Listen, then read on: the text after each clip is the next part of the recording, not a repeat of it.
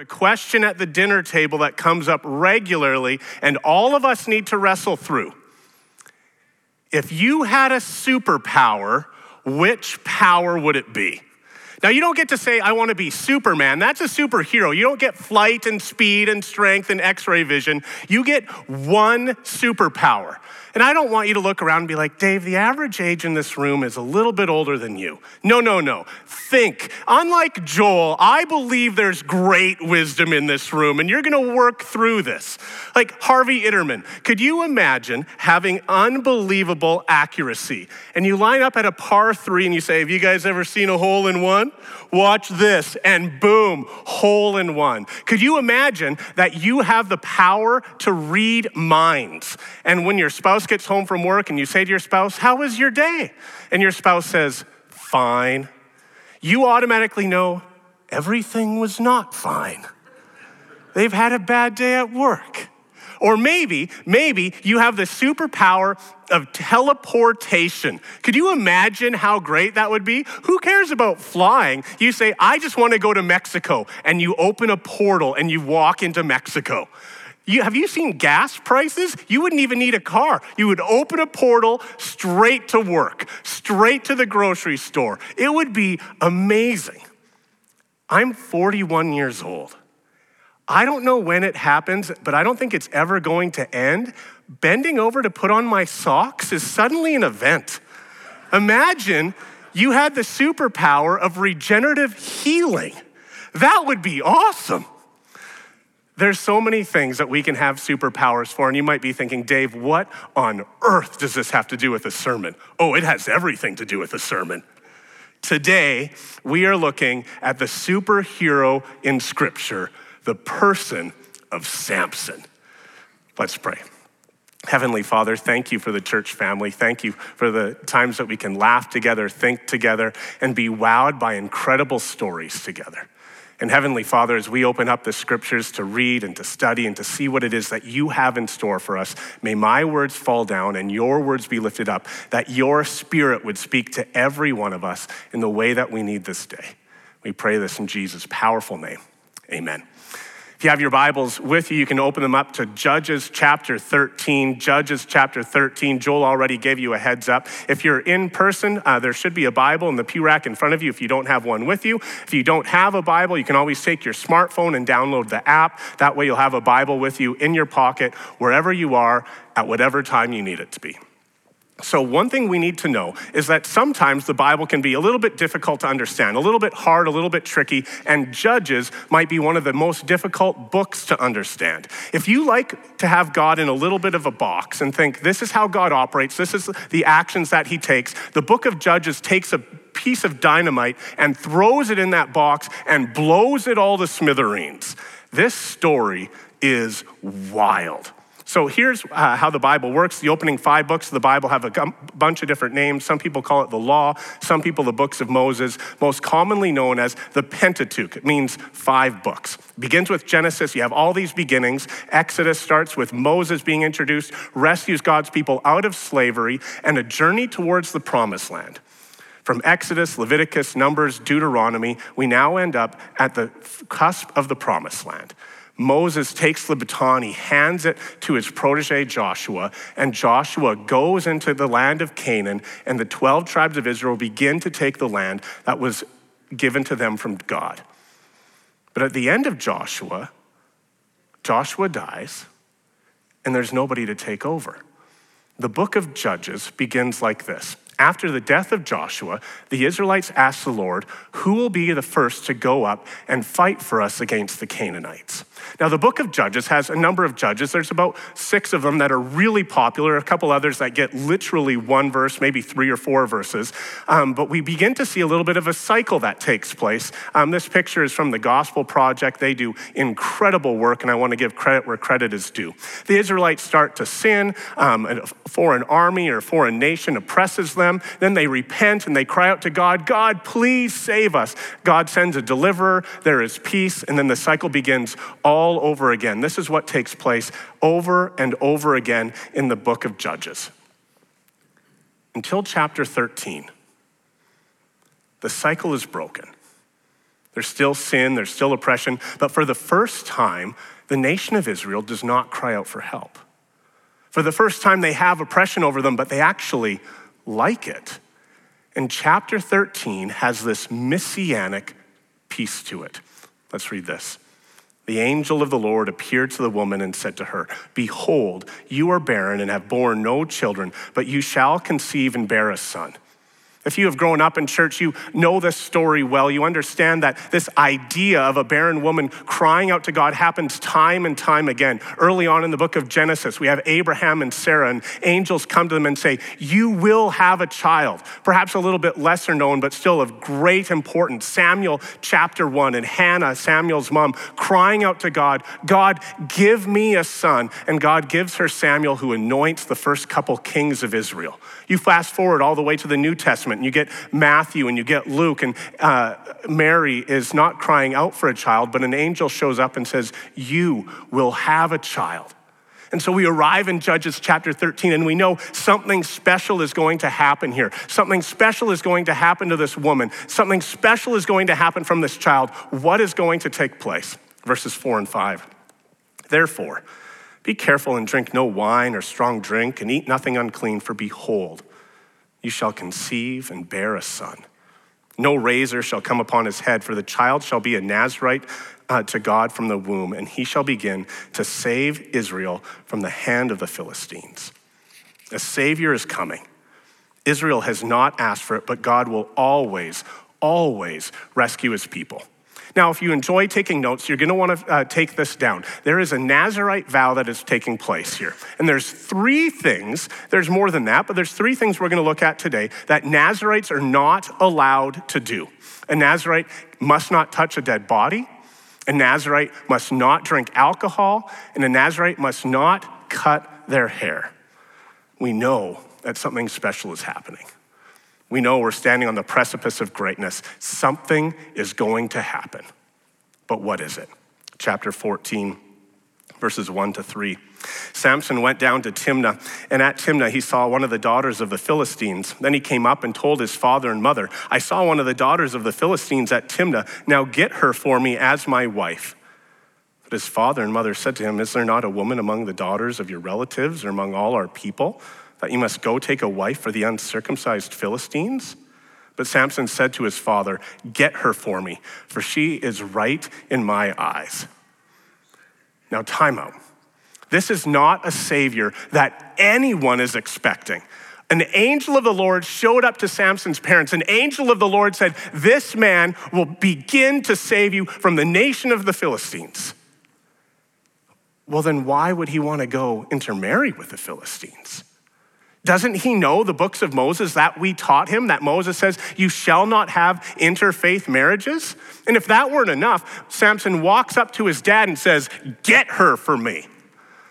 Now, I don't know what your house was like growing up, but growing up in the 80s as a German Mennonite, I didn't command my dad to do anything. This story is 3,000 years old even more so back then, you don't command your parents to do anything. And yet an angel showed up and said to Samson's parents, Your son will begin to be the savior of Israel. If you enjoy taking notes, it starts with this Samson is an incredibly unlikely savior. Remember that cute little box that so many of us keep God in? The first stick of dynamite is being thrown and it is getting blown up. Verse 4 is the key that unlocks the entire chapter of 14. His father and mother did not know that it was from the Lord, for he was seeking an opportunity against the Philistines. At this time, the Philistines ruled over Israel. But do you see how wild this is? We start to get a glimpse of Samson's character flaws. This is a man who wants to intermarry with somebody of a completely different faith. This is a man who has a great sexual appetite. This is a man who's vindictive. It's a man with great temper. And he is saying, I want that. Go get it for me.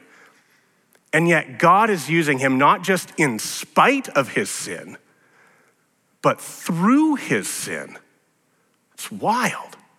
Now, we've heard some great stories already during this uh, sermon series on summer blockbusters. We've learned from Hosea, who loves his wife so much that even though she is regularly cheating on him, he is going back to buy her for himself.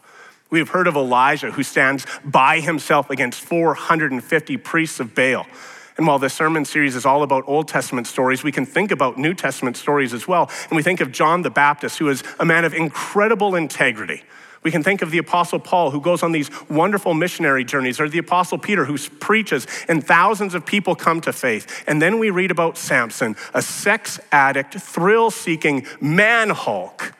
And God says, He's going to save Israel.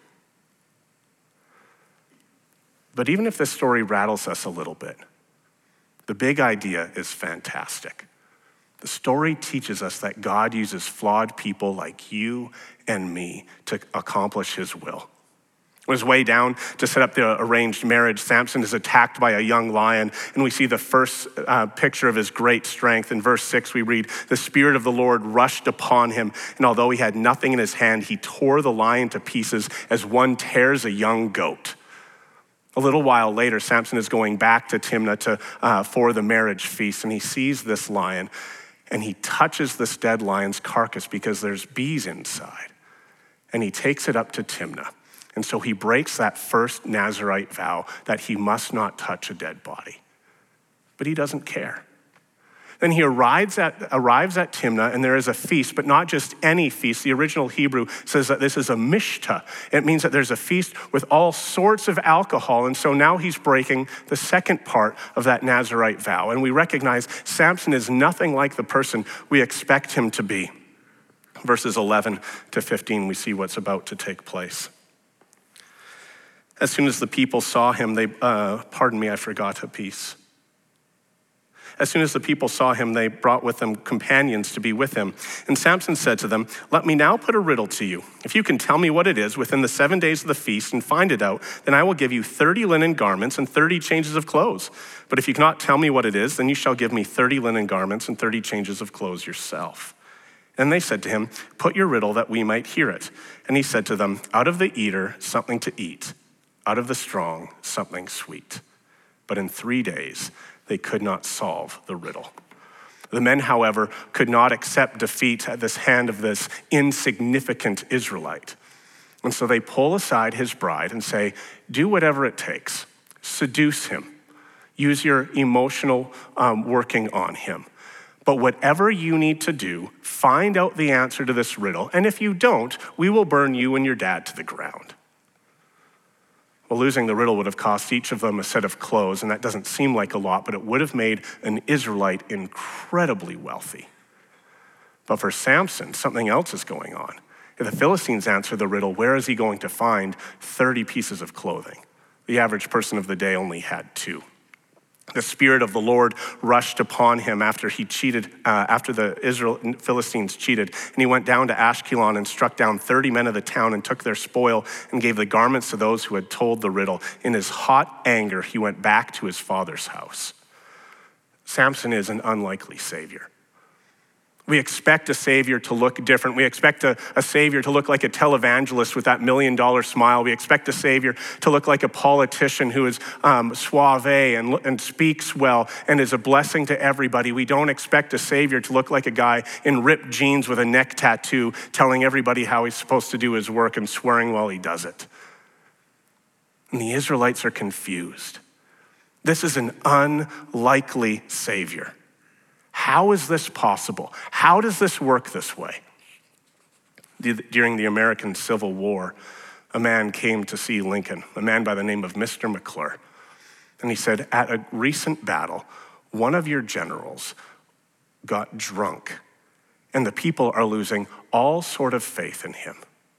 But this man didn't show up at regular visiting hours. He showed up at about 11 p.m. at night for the next two hours, said to Lincoln, You have to get rid of him. People don't trust him. People will not work with him. People will not follow him if he continues to drink so rapidly. For two hours, he pled his case, and for two hours, Lincoln said almost nothing. This man, Mr. McClure, writes in his own hand After nearly two hours of me pressing the president to remove this individual, Lincoln finally stood up and said, Our time here is done. I keep him. He fights. This man became the 18th president of the United States, Ulysses S. Grant. Do you know why God needs to raise up an unlikely Savior? Because the people have simply accepted their bondage. This is a fascinating um, and stands as a reminder to us. If we go back to that cycle that we looked at earlier, remember that for the first number of judges, there was sin, there was oppression, then the people repented before God sent the Savior. But the Israelites are thinking, oh, this Philistine rule is pretty good. We have our own farms, we have our own land, we intermarry, we interworship. It's a great time together. Why would we need God to rescue us? But God understood that if he waits a couple generations, the whole um, Jewish community would not exist any longer. They would be so intermingled that God had to do something. He had to send somebody to come in and help them recognize that this bondage is happening and has to come to an end. Chapter 15, verses 1 to 5. After some days at the time of wheat harvest, Samson went to visit his wife with a young goat. And he said, I will go in my, into my wife in the chamber. But her father would not allow him to go in, and her father said, I really thought that you utterly hated her. So I gave, you to your, so I gave her to your companion. Is not her younger sister more beautiful than she? Please take her instead. And Samson said to them, This time I shall be innocent in regard to the Philistines when I do them harm. So Samson went and caught 300 foxes took torches and he turned them tail to tail and put a torch between each pair of tails. And when he set fire to the torches, he let the foxes go into the standing grain of the Philistines and set fire to the stacked grain and the standing grain, as well as the olive orchards. Can you imagine how angry the Philistines must be? They have just lost their entire crop. And so they start to do a little bit of investigating. Does anybody know who burned our crop to the ground? And the Philistines said, Well, it was Samson, the man who was supposed to marry the Timnite girl. And so the Philistines take the Timnite girl and her dad and they burn her to the ground. At this point, we have to hit a pause button and recognize there's a much bigger picture going on. Originally, I was going to do just one of the Samson stories, but the four chapters combined I thought were so good. There's such a great story here. We have to look at it. The violence each time ratchets up. The retaliation keeps coming time and time and time again. There's no forgiveness, no reconciliation. One commentator calls this the solution failure episodes. You solve my riddle, I kill 30 of your men. My father in law sends me away from the house, I'm going to burn your fields down. You burn my wife and my father in law, I'm going to kill a group of men. Samson is a very unlikely hero, but God is using all of this to fulfill his purpose, and each time it ratchets up. At the wedding feast, a few dozen people. Afterwards, a community is involved. Now, an entire nation has recognized Samson is a problem. We need to do something about this guy. The Philistine army gathers Israel um, towards Israel, but rather than attacking Israel, the entire army says, "Bring us Samson. If you bring us Samson, we will simply let you go." Verse 4 unlocks chapter 14. Verse 11 unlocks chapter 15. Listen carefully. 3,000 men of Judah went down to the cleft of the rock of Etam and said to Samson, Do you not know that the Philistines are rulers over us? What then is this that you have done to us? And he said to them, As they did to me, so I have done to them. Two things. One, Samson is incredibly strong. He's ripped a lion apart. He's killed 30 people. He's killed an entire group of men. So it's not just 20 people who go to see Samson. A couple thousand Israelites say, Will you come with us? Will you allow us to wrap you up and hand you over to the Philistines? Now, Samson is strong, we understand that. But the real point here is that the Philistines have accepted, uh, pardon me, the Israelites have accepted their bondage. They can't imagine something greater than the status quo. God has sent them a savior, and all they see is a threat to their peace. I really appreciate how Dale Ralph Davis says this Israel is a people who can forsake Yahweh, but who would not think of being faithless to the Philistines. And we read this story and we think, well, whose side would we be on? And this is something that I think we need to wrestle with. Would you be on the side of Samson, the one Israelite who's standing against the Philistines? Or would you be on the side of all of the Israelites who are going, everything is fine? And as much as it humbles me to say it, I know whose side I would be on. I'd be with all the Israelites. Everything is okay here. Why do we need to ruffle feathers? Why do we need to change things? The status quo is just fine. Another commentator, Michael Wilcock, writes these sobering words There is no such thing as harmonious coexistence between the church and the world. Where there is no conflict, it is because the world has taken over. And so God raises up Samson because the Jews are so comfortable. We'll intermarry. We'll mingle with one another. We'll worship your gods. You can worship our gods. What, difference does it make? Everything here is fine. But in a couple generations, the entire Jewish faith would have been lost. This isn't a war about military strength. This is a war about the Jewish culture being under attack. So, what about us? When we look around, is there this bondage that we accept here in 2022 here in Canada? Is there something that we just think, oh, that's just the way it is? It's totally fine. There are two main institutions that track abortion stats in the States the CDC and the Guttmacher. Before I tell you some of these statistics, I need to give you some perspective. During World War II, six million Jews were killed. Over the last 20 years, not since the beginning of Roe and Wade, but over the last 20 years, um, the CDC, which is the more conservative of the two groups, says 15 million babies have been murdered in the United States. Guttmacher says, oh, no, no, that number is actually closer to 20 million. And so, over the last few weeks, maybe over the last month, we've been enthralled with what's happening south of the border and the Roe v. Wade and going, what difference is it going to make? And if your Facebook feed, your social media feed looks anything like mine, I have a bunch of Christian friends and I have a bunch of friends who aren't yet Christians, and the responses are totally different. First thing first, if you are in this room and you have had an abortion, or you are close to somebody who has had an abortion, we love first. We encourage, we support, we walk them through what must have been an incredibly difficult decision. Second thing, who stands up and says, We can't allow this to happen anymore? We look down at the states and go, Wow, that is polarizing down there. Did you know that Canada doesn't have any abortion laws whatsoever?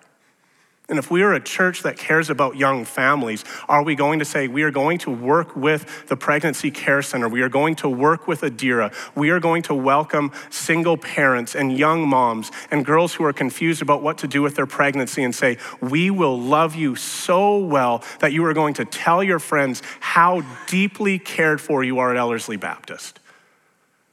But will somebody stand up? And it might look different. That person might be an unlikely savior. It might not be the Pope in a couple of weeks. It might be somebody who looks different. It might be a highly powerful woman who's a CEO at a law firm that says, enough is enough. It might be somebody who's a little bit brash and maybe swears too much and maybe doesn't say things or do things the way we expect them to do to say, we can't have this any longer. Somebody needs to stand up for the people who cannot speak for themselves. There's other things I can talk about besides. But do we accept the bondage that's already here, or are we going to stand up and fight? How is the North American church going to respond? Is this just normal and therefore it is the way it is? Or do we say, no, there's a better way?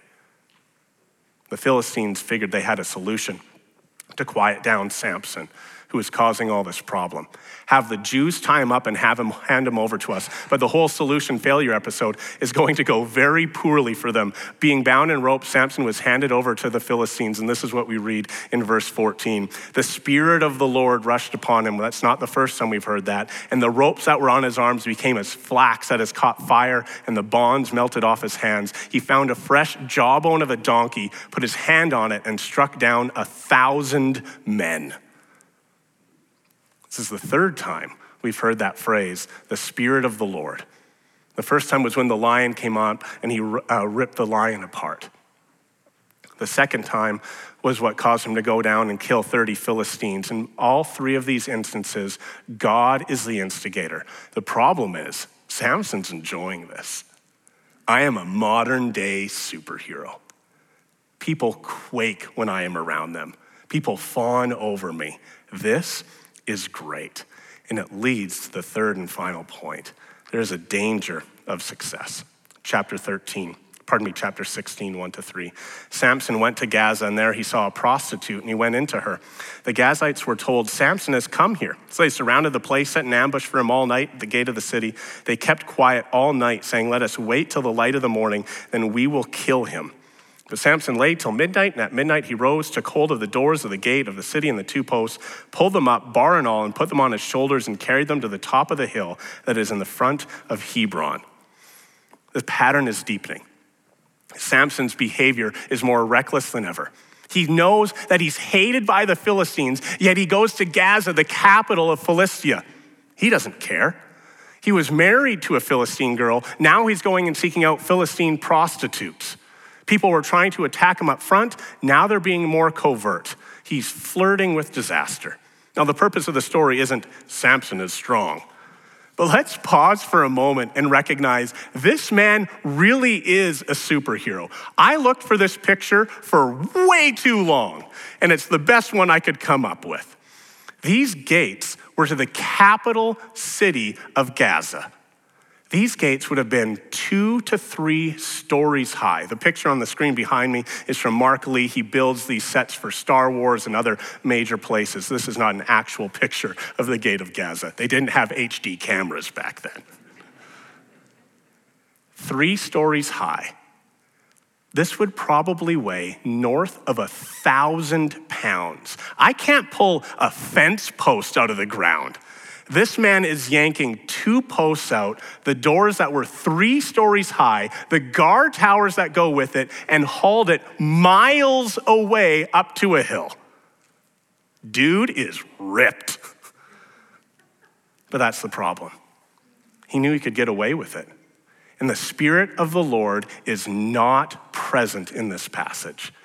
This warning is deeply personal. How many times do we know something is wrong, yet we've never been caught, so we keep doing it? How many of us are functional alcoholics? And we think, ah, if I have a dozen beer tonight, nothing happens. Still a good person, no big deal. I've had a dozen beer on Monday night, I had a dozen beer Tuesday night, had a dozen beer Wednesday night. You know, I've been doing a dozen beer for a few months now. What happens if I take a little Mickey to work? Nobody ever checks my desk drawer. I could probably sip some into my coffee. I could probably take a couple swigs and throw in a breath mint. No one's gonna know. Maybe you get away with verbal abuse at work because you are so good at your job. And everybody hates you. Your coworkers hate you. Your boss wants to get rid of you, but you're so valuable to the company, he just can't do it. And so you just keep abusing people, and you know what? Maybe that abuse goes a little bit more. Maybe you start yelling at your boss now, too. Maybe you take advantage of one of the younger staff members. Maybe you cheated on a test and you thought, wow, that was surprisingly easy. Nobody caught me. Got a better mark. It's going to help me get into a better college.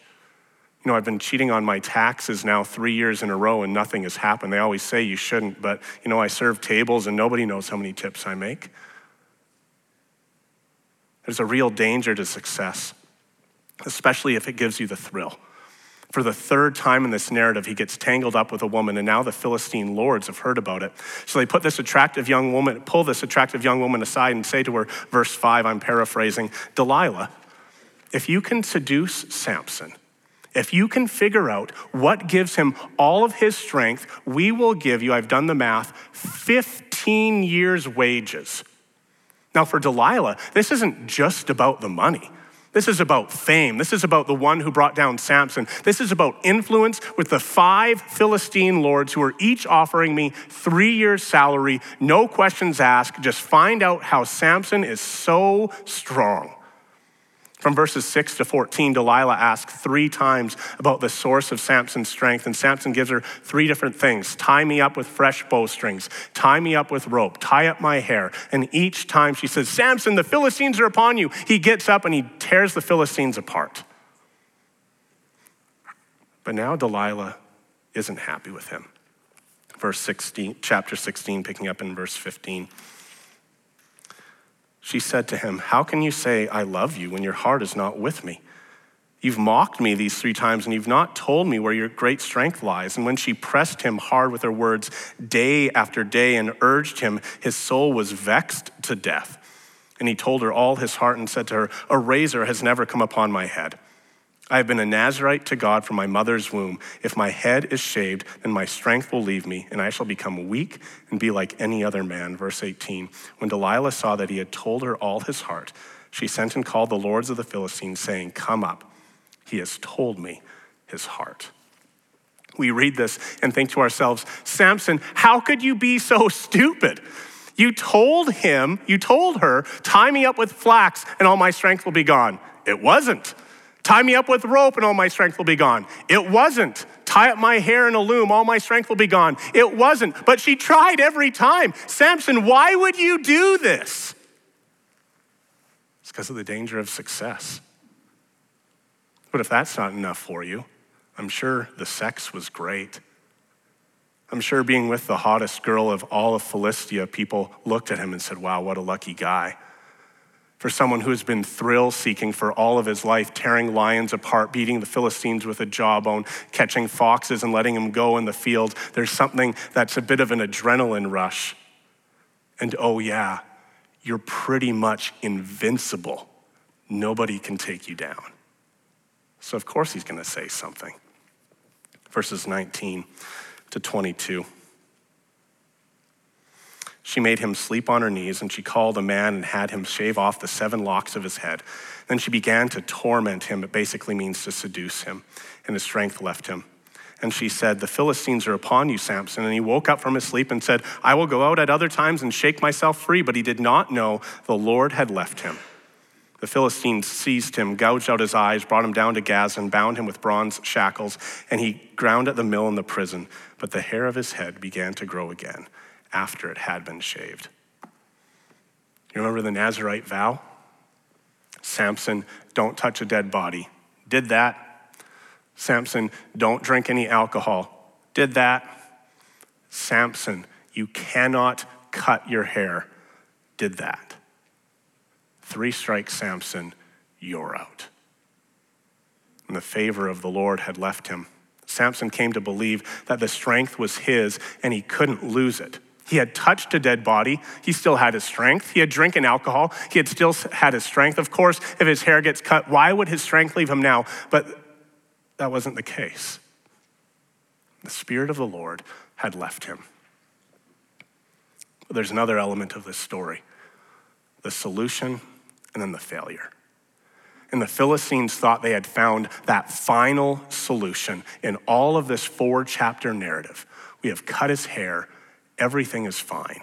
What could possibly go wrong? The last part of chapter 16, picking up in verse 27. Now the house was full of men and women. All the lords of the Philistines were there, and on the roof there were about 3,000 men and women who looked on while Samson entertained. Then Samson called out to the Lord, this is the first time, and said with faith, O Lord God, Please remember me. Please strengthen me only this once, O God, that I may be avenged on the Philistines for my two eyes.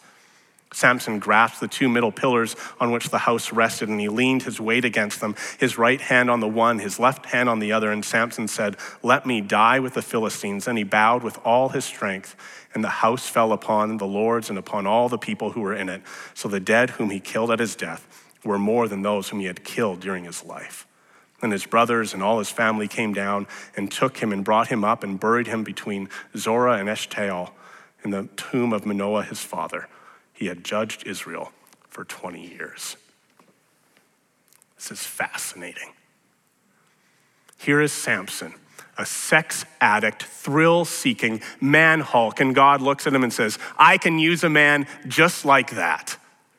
What? You have that box that God exists in, and you just threw dynamite at it and he blew it up. Can you imagine that in 2022? How many church leaders fall because of moral failure all the time? The Me Too movement that hasn't taken place, uh, that's take, that wasn't there 3,000 years ago, the corporate espionage, every one of these would have put Samson in a pit and we would have never heard from him again. And that's exactly the point. As followers of Christ, we rejoice that at the bottom of the pit, God still hears us. At the bottom of the pit, in the Philistine temple of Dagon, there is a God who hears us, a God who loves us, a God who rescues us. Samson is an anti hero, and yet he makes it into the hall of fame. Hebrews 11, picking up in verse 32. And what more shall I say? I do not have time to talk about Gideon, Barak, Samson. Jephthah, David, and Samuel and the prophets, who through faith conquered kingdoms, administered justice, and gained what was promised, who shut the mouths of lions, quenched the fury of the flames, and escaped the edge of the sword, whose weakness was turned to strength, and who became powerful in battle and routed foreign armies. What does the Samson narrative teach us? Four words God uses flawed people. How great is this news that God uses flawed people like you and me? That God is saying, I know what's going on in your life. I know the challenges you have. I know what you've done in the past. I can still use you, and I'm going to use you in powerful, life changing ways. Samson is not the Savior of Israel, but he gives us a picture of what the Savior looks like. This is fascinating. There are, I can't remember if there's five or six. There's six main judges in Israel. There's others, but six main judges. The first judges, Othniel and Ehud, the whole nation of Israel is supporting them. Then you have a judge like Deborah, and a number of tribes come and support her. And then you have a judge like Gideon that has 300 supporters. And then you have Samson who stands by himself. Samson is not the savior of Israel, but he is a savior of Israel. Think about the similarities between Samson and Jesus, and certainly there are a lot of differences, but think about the similarities. Jesus and Samson were both betrayed by somebody who was close to them. Jesus and Samson were both handed over to Gentiles to be killed. Jesus and Samson both tortured, chained, and mocked for the entertainment of the people. Samson and Jesus both died and brought the death of their enemy with them. But thankfully, Jesus is so much greater than Samson. Samson's story is a powerful one indeed, but at the end of Samson's death, we don't hear from him again until Hebrews chapter 11. But at Jesus' death, it's just the beginning. And 50 days later, the Holy Spirit comes upon the people of Pentecost all the Jews that are gathered together in Jerusalem for the greatest, one of the great celebrations in the Jewish calendar. The Holy Spirit descends, and the Apostle Peter comes out and he says, God will use flawed people just like you and just like me. It's the only plan God has that we are the people who are to go out into the world to tell the good news about Jesus. Let's pray. Heavenly Father, what incredible news that you use flawed people just like us. And as we read the story of Samson, as we hear some of these other summer blockbusters, may we be reminded that it doesn't matter what we've done in the past. God can still use us. And that whether we're serving in the local church, whether we do wonderful things in the business, the organization, the school, the community that you place us, that we will do great works for the good news of Jesus, and that your name will be celebrated throughout. We pray this in Jesus' powerful name. Amen.